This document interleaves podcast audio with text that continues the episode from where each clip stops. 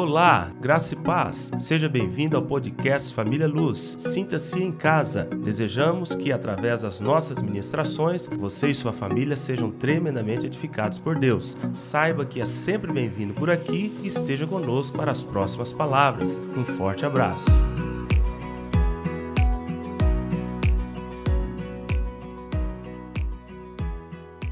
Amém. Irmão, nós estamos tratando sobre a nossa série, série Filipenses. Semana passada nós demos uma introdução nessa carta. Nós iniciamos falando sobre como foi implantada a primeira igreja da Europa, que foi a igreja de Filipos. Nós falamos sobre como o Senhor Jesus, ele articulou tudo e ele programou tudo, como ele determinou na vida de Paulo que a primeira igreja fosse plantada naquele lugar. E nós vimos que houve muitos frutos daquilo, nós vimos que o poder do Evangelho se manifestou de forma grandiosa naquele lugar. Nós vimos que as pessoas foram ganhadas, pessoas de diferentes raças, diferentes classes sociais, é, diferentes estilos de vida, todas foram alcançadas pelo Evangelho. Quem se lembra? Gostaria de trazer algumas coisas importantes que eu não consegui trazer na última. Filipenses capítulo 1. Filipenses capítulo 1, verso 1.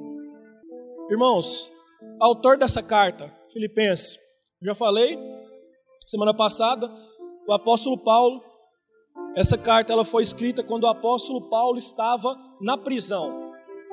Paulo esteve preso em Filipos, esteve preso em Jerusalém, esteve preso em Cesareia e duas vezes preso em Roma. E as evidências apontam que essa carta foi escrita quando Paulo estava preso em Roma.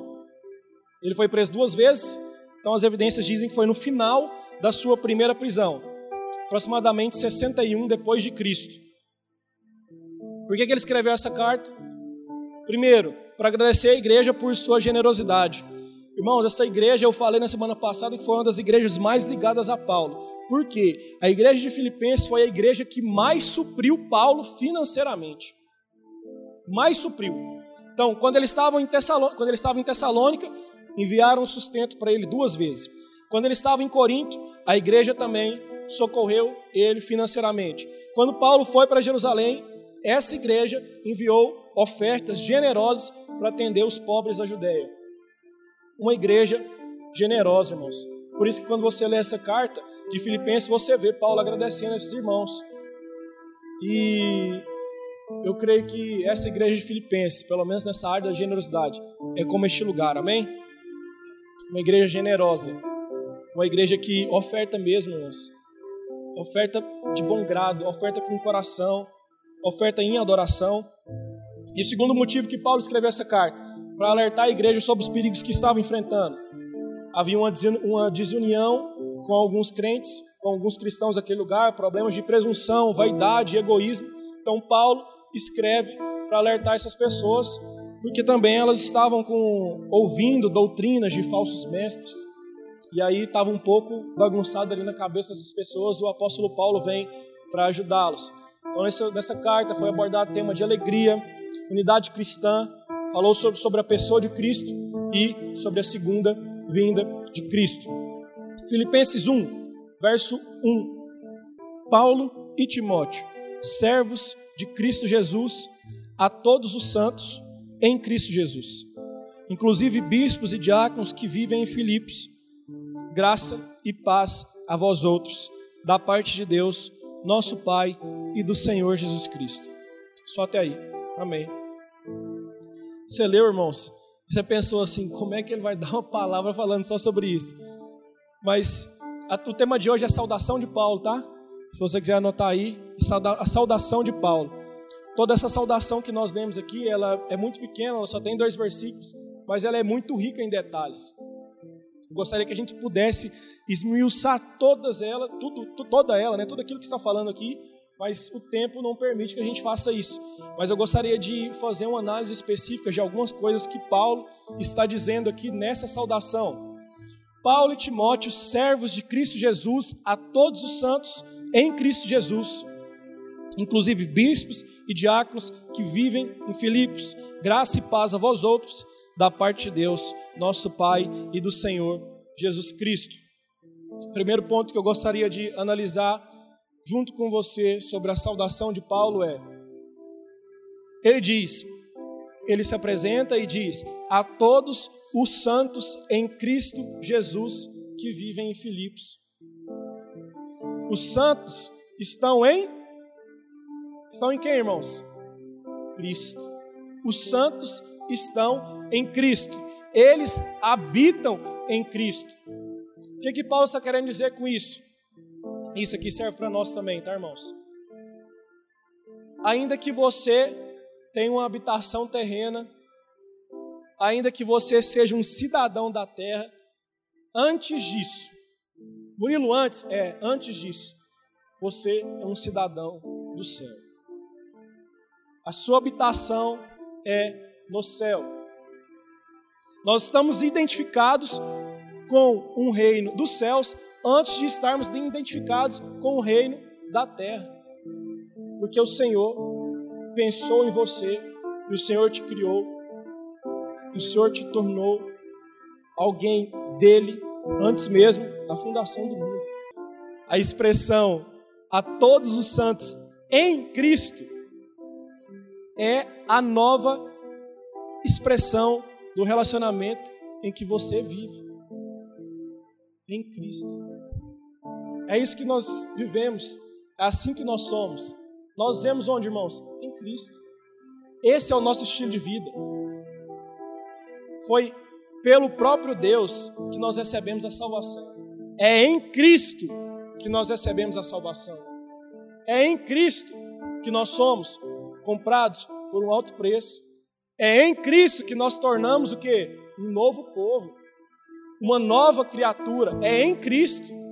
Por nossos meios nós conseguiríamos, irmãos? Não. Pelo nosso caráter nós conseguiríamos? Jamais. Miserável homem que sou, o apóstolo Paulo disse. Jamais. Mas é em Cristo que nós recebemos encorajamento para vivermos uma nova vida. A todos os santos em Cristo se você está em Cristo, eu gostaria que você desse um amém bem alto aí. Amém. É isso que Paulo está dizendo quando ele diz: a todos os santos em Cristo, olha, vocês receberam a salvação.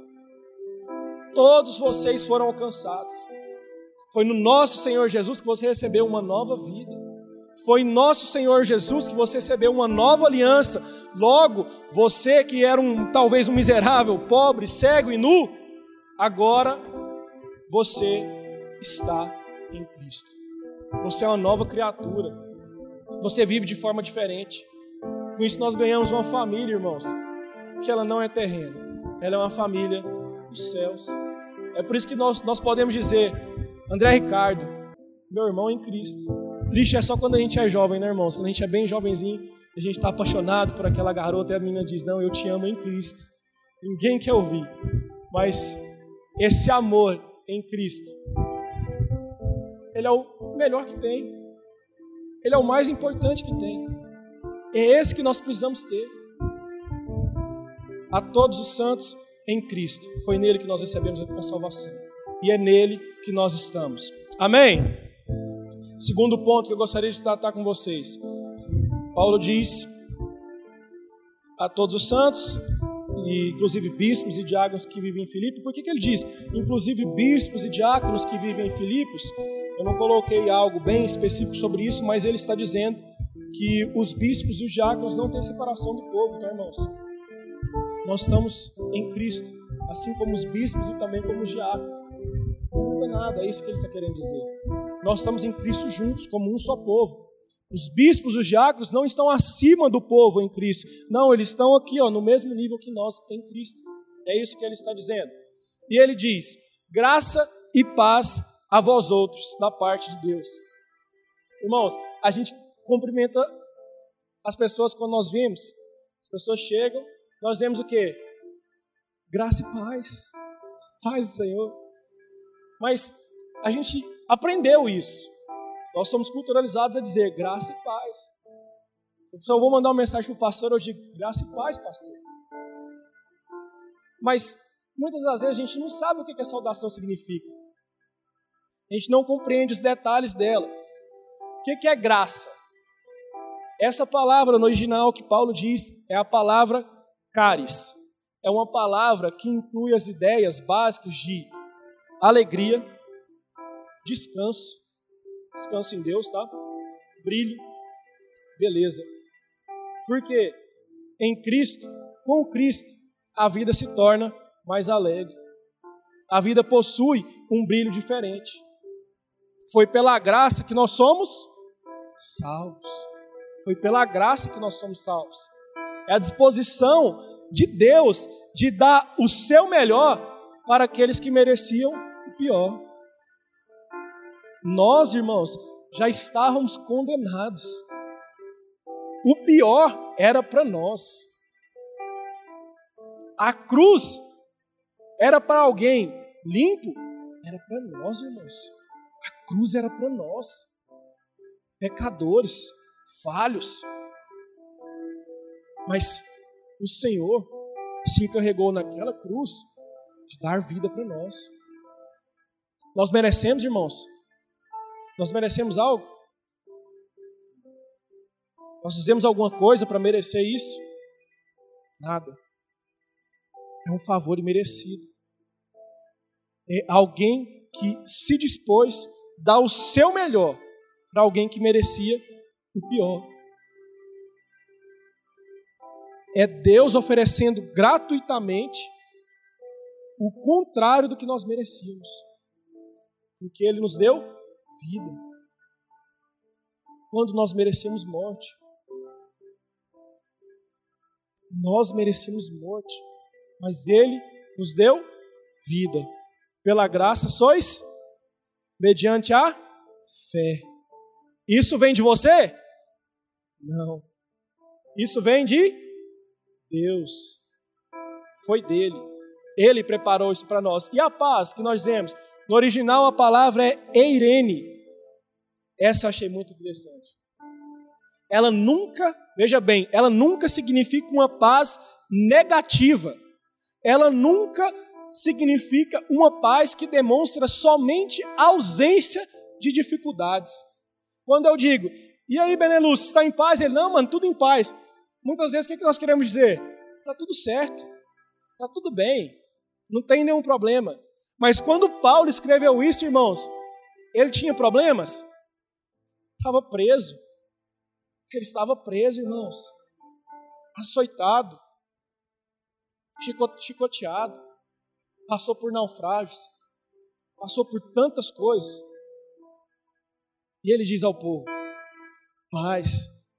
E essa paz é uma paz que nunca significa somente ausência de dificuldade. É a paz que excede todo o. Imagina, e apóstolo Paulo, tudo em paz, o cara preso, né? pergunta só por, só por consideração. E ele diz: Não, meu irmão, está tudo em paz, preso. Irmãos, quantas vezes nós passamos por tantas dificuldades, tantas coisas que vêm no nosso dia a dia, no nosso trabalho, talvez, sei lá, a faculdade, a nossa casa, a família, nós talvez perdemos familiares, pessoas, entes queridos.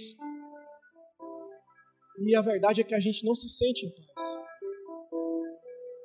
Mas está aqui. O exemplo de alguém que está dizendo: Eu estou em paz. Mesmo com as dificuldades, nada me abala, porque essa paz, ela excede todo entendimento. Essa paz vem de Deus. Nós temos paz com Deus. Nós temos o Deus da paz e a paz de Deus. Essa paz que excede todo entendimento. Ele nos ofereceu. Por isso que nós podemos dizer uns aos outros: graça e paz, Carmita, tudo bem?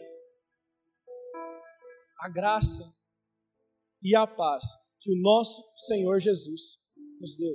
Essa paz eu coloquei aqui. Essa paz é a segurança e a tranquilidade íntimas que Deus ministra ao coração dos crentes e os guarda espiritualmente confiantes e contentes no meio da tempestade. Essa é a paz que excede todo entendimento. É isso que o Senhor tem para nós. Amém? Irmãos, agora essa é a parte que eu gostaria de chamar mais a sua atenção e por isso que eu deixei ela por último, mesmo ela sendo a primeira coisa que o apóstolo Paulo diz. ele diz: Paulo e Timóteo, servos de Cristo Jesus. Paulo, servo de Cristo Jesus. Gostaria de trazer um foco especial para essa palavra, porque o original desta palavra, alguém sabe? Alguém saberia me dizer o original dessa palavra servo que está escrito aqui? Os jovens sabem que eu já falei isso para eles já. Mas o original dessa palavra, irmãos, é doulos. Doulos não significa servo. Doulos significa escravo. Sabe por que, que está escrito nessa tradução servo? Porque a maioria dos contextos de colonização eles foram dados por meio de escravidão. As pessoas não acharam que seria ético traduzir essa palavra como ela realmente é. Mas o que o apóstolo Paulo está querendo dizer é: Paulo, escravo de Jesus Cristo.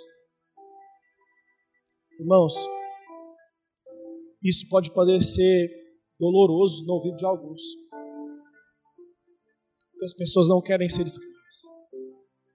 Elas olham para isso aqui e para isso que eu estou dizendo, e ela vai chegar em casa e ela vai conferir. Meu desejo é que ela confira mesmo. E ela vai pensar: escravo? Eu não sou escravo. Eu sou filho. Mas qual filho, irmãos? Muitas vezes o filho distante. Muitas vezes o filho que não dá atenção àquilo que o seu pai diz. Muitas vezes, muitas vezes o filho que não é obediente. Mas nós não queremos ser escravos, não, irmãos. Nós queremos ser filhos. Não, eu não sou escravo. Eu sou filho. O Senhor me fez filho, está na palavra, mas o apóstolo Paulo está dizendo, com orgulho, Paulo, escravo de Cristo. Naquela época, irmãos, existiam níveis de escravidão. Esse escravo que o apóstolo Paulo está dizendo era o escravo mais humilde de todos, era o escravo mais rebaixado de todos, era o que tinha o serviço de lavar os pés daqueles visitantes que entravam na casa. Esse é o serviço que ninguém queria fazer. Até mesmo os escravos, com seus níveis, eles ainda davam as ordens uns para os outros. Mas esse tipo de escravo aqui, ele não dava ordens a ninguém, ele só obedecia. Ele era o mais humilde, ele era o mais rebaixado de todos. Ele é o que estava mais abaixo da cadeia. Era esse escravo aqui que Paulo está se referindo, é essa palavra doulos que ele está dizendo. Mas quem quer ser escravo, né, irmãos? Ninguém quer ser. Mas o apóstolo Paulo está dizendo: escravo. Eu sou escravo de Cristo. Você sabe por que, que ele está dizendo eu sou escravo? Porque o escravo faz aquilo que o seu senhor manda. Ele obedece ao seu senhor. O escravo tem vontade, eram todas entregues. O escravo não escolhe nada. O escravo não manda em nada. Ele já entregou suas vontades, ele já entregou seus desejos. Paulo compreende que ele é um escravo porque ele foi comprado por um preço barato. Foi um preço alto que foi. E ele sabe disso, ele compreende isso. É por isso que ele se apresenta. Eu sou Paulo, aquele que é o escravo de Jesus Cristo, aquele que é o mais rebaixado de todos, aquele que está aqui para lavar os pés de todos, aqueles que está aqui para servir a todos. Eu sou esse Paulo, eu sou esse escravo, eu me tornei escravo de Cristo. Eu estou preso a ele, eu estou ligado a ele. É isso que ele está dizendo aqui. Mas nós não sabemos isso aqui, irmãos. Mas quando nós vemos isso aqui, nós, nós ouvimos isso que nós estamos dizendo, nós percebemos o quanto isso aqui é rico. Olha o tanto de informações que nós estamos tirando aqui. As pessoas não querem ser escravas. As pessoas querem ser servidas. Ninguém quer servir. Ninguém quer servir. Ninguém quer lavar os pés uns dos outros. Ninguém quer. Não, eu sou escravo, não. Eu sou filho. Eu sou filho. Mas a verdade, irmãos, é que é essa posição que nós devemos nos colocar diante do Senhor. É como escravos. Eu estou aqui como escravo do Senhor Jesus. Eu estou aqui disponível para o Senhor. Faz o que o Senhor quiser de mim. Eu estou aqui para obedecer ao Senhor. Eu estou aqui para obedecer às suas ordens. eu me coloco à sua disposição. É para servir que o Senhor me fez. É para servir, eu quero servir. O Senhor quer que eu negue as minhas vontades? Eu estou aqui, eu sou seu. Eu sou escravo de Cristo. A verdade, irmãos, é que nós estamos nessa condição desde que nós entregamos a nossa vida para o Senhor. Você sabe por quê? O escravo ele não tem mais para onde ir, irmãos. Ele é do seu Senhor. E nós, para onde iremos nós, se só o Senhor tem as palavras de vida eterna? Para onde nós iremos? Nós só temos o nosso Senhor, irmãos. Toda a nossa esperança, toda a nossa vida, os nossos sonhos, os nossos projetos são todos dele. As nossas vitórias, as nossas derrotas, as nossas conquistas, tudo que nós temos, nós devemos a Ele, nós entregamos a Ele. Se nós temos um bom trabalho, foi o Senhor que nos deu. Se nós estamos, talvez, fazendo uma boa faculdade, irmãos, foi o próprio Senhor que te deu. Talvez você tenha uma família linda, foi o Senhor que te deu. Quando nós nos colocamos nessa posição de escravos, irmãos, aí é que nós temos tudo. Por isso que para Paulo é fácil dizer eu sou escravo de Cristo, porque é uma honra. Aqueles que estão presos a Cristo, quanto mais escravos de Cristo nós somos, mais livres nós estamos. Mais livres nós estamos. Livres do pecado, livres da corrupção, livres da miséria, livres da, da pobreza, da ruína. Mais livres nós estamos, mais felizes nós somos. Ele diz: não há outra vontade em mim que não seja de Cristo. Sabe o que Paulo está dizendo aqui, irmãos? A mesma coisa que ele disse para a igreja dos Gálatas. Logo, já não sou eu quem vive, mas Cristo vive em mim. Logo já não sou eu quem vive, irmãos. Eu não tenho vontade mais, não. Entreguei todos para o Senhor. Todos os meus desejos? Não, irmão, eu sou escravo. Tudo que eu tenho, entreguei para Ele. Ele é o meu dono. Ele é o meu Senhor. Ele diz se eu vou para a direita ou se eu vou para a esquerda. É Ele quem diz se eu vou para o trabalho amanhã ou se eu vou passar, sei lá, oito horas de adoração. Não sei. Estou fazendo a suposição aqui mas Ele é o seu dono. Não é o dinheiro, não é a sua família, não são os seus bens, não é o que você tem, ou o que você vai ganhar amanhã. Ele é o seu dono, é o nosso Senhor Jesus. Por isso que essa posição de escravo que o apóstolo Paulo assume, ela é para todos nós. A pergunta que eu quero te fazer hoje é: como você está vivendo? Você hoje é o filho distante? Aquele que abre a boca para dizer: Eu sou filho. O Senhor me fez filho. Mas aquele filho distante não está tão disposto a obedecer o Pai. Quer fazer o que quer, tem os seus horários, chega em casa, entra para o quarto, escolhe as coisas que quer fazer. Ou você é aquele que decidiu assumir a posição de escravo de Cristo. Essa posição que o Senhor espera de nós. Aquele que olha para os lados, olha para as circunstâncias, olha para as suas vontades, olha para as tempestades, para as dificuldades, e ele sabe que a única coisa que ele tem é o Senhor. Ele é o tudo que nós temos, irmãos. Tudo que nós temos. Ainda que você esteja aqui, você tem um bom carro. Você pode sair daqui, irmãos. Você pode perder. Quantas pessoas perdem carro em acidente? Pessoas que perdem casa em enchentes. Isso não acontece aqui, eu acho que nunca aconteceu. Mas quantas outras cidades do Brasil isso acontece? Quantas pessoas perdem suas casas, seus familiares, seus bens Mas a única coisa, irmãos, que nós temos que não se perde, não se dissipa, não acaba, é o nosso Senhor. Ele é tudo que nós temos. Ser escravo de Cristo é uma honra para nós. Deveria ser uma honra para nós. É o mais elevado dos títulos que nós temos. Quanto mais escravo, mais livre eu me sinto. Esse é o caminho para a liberdade perfeita. Liberdade em Cristo.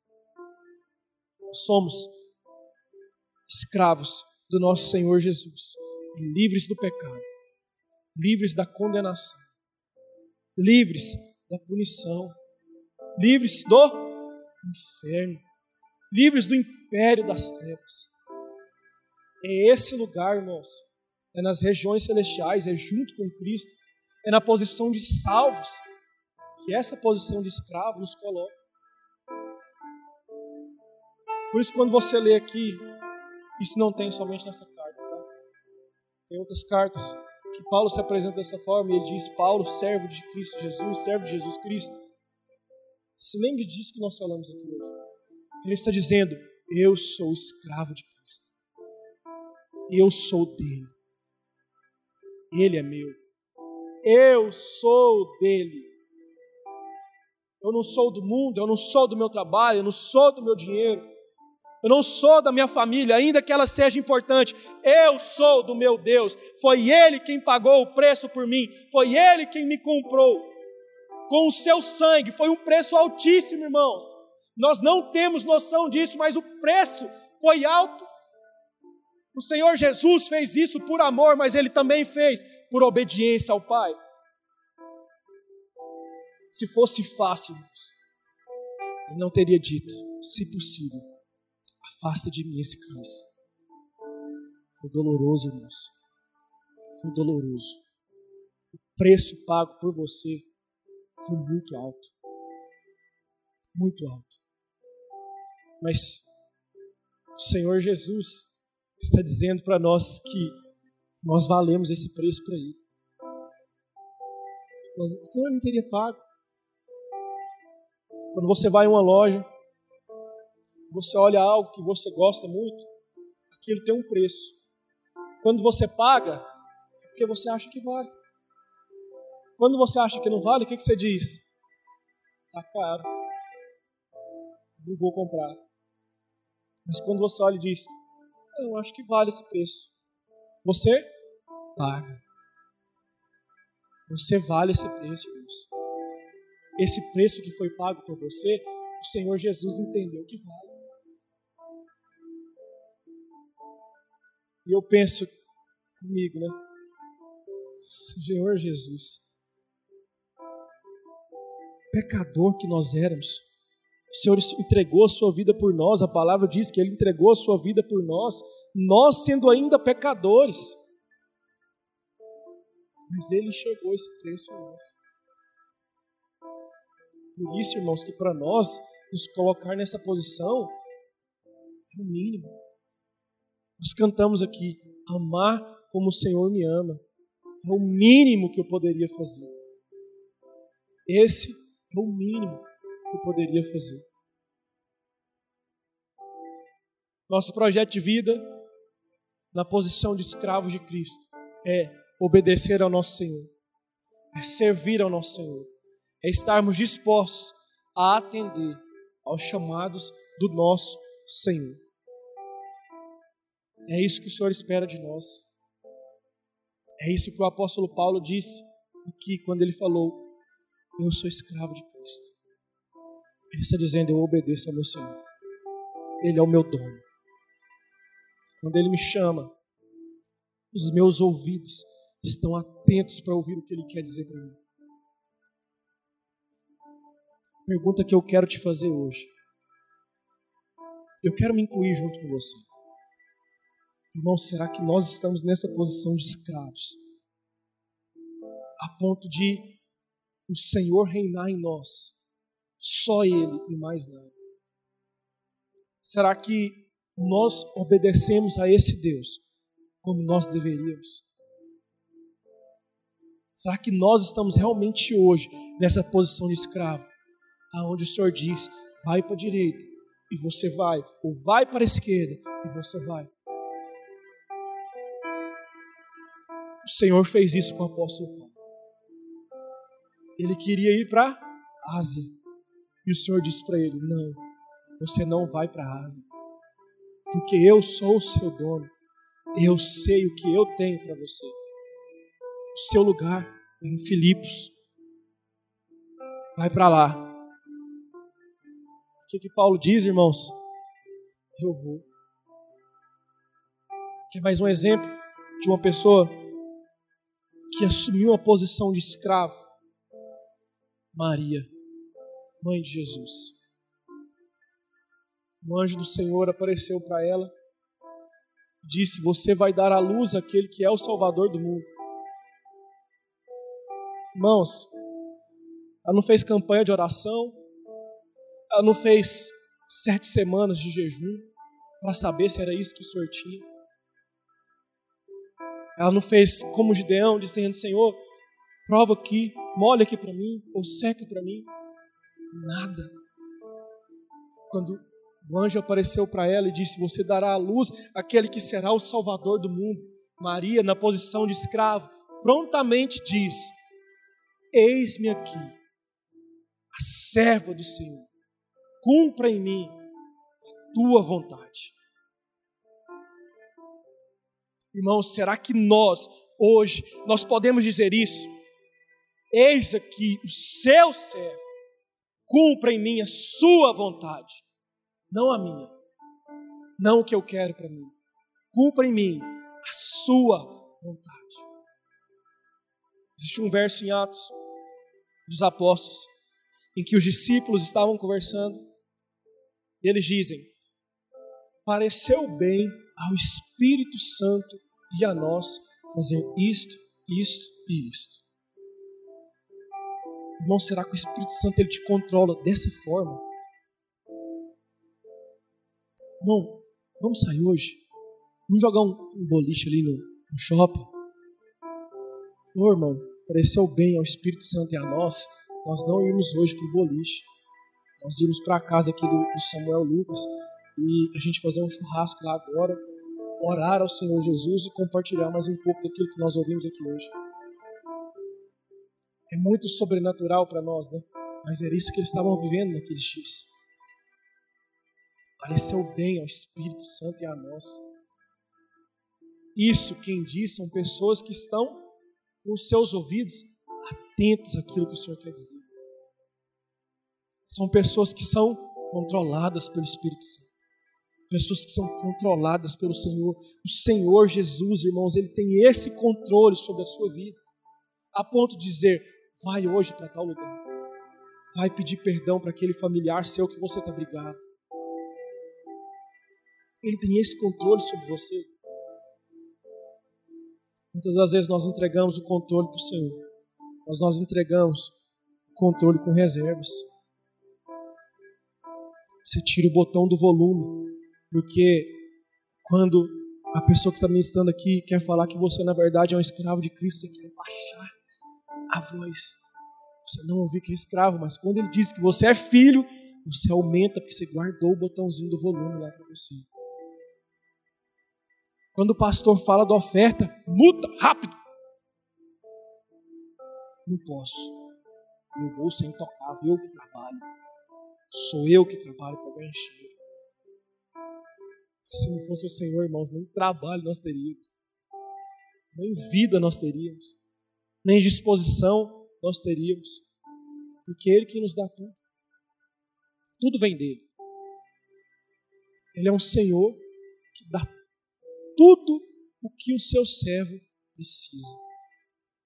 E o seu servo serve a ele, se torna um escravo dele, não por uma prisão, mas por desejo, por amor a isso, amor ao serviço, amor em servir ao nosso Senhor.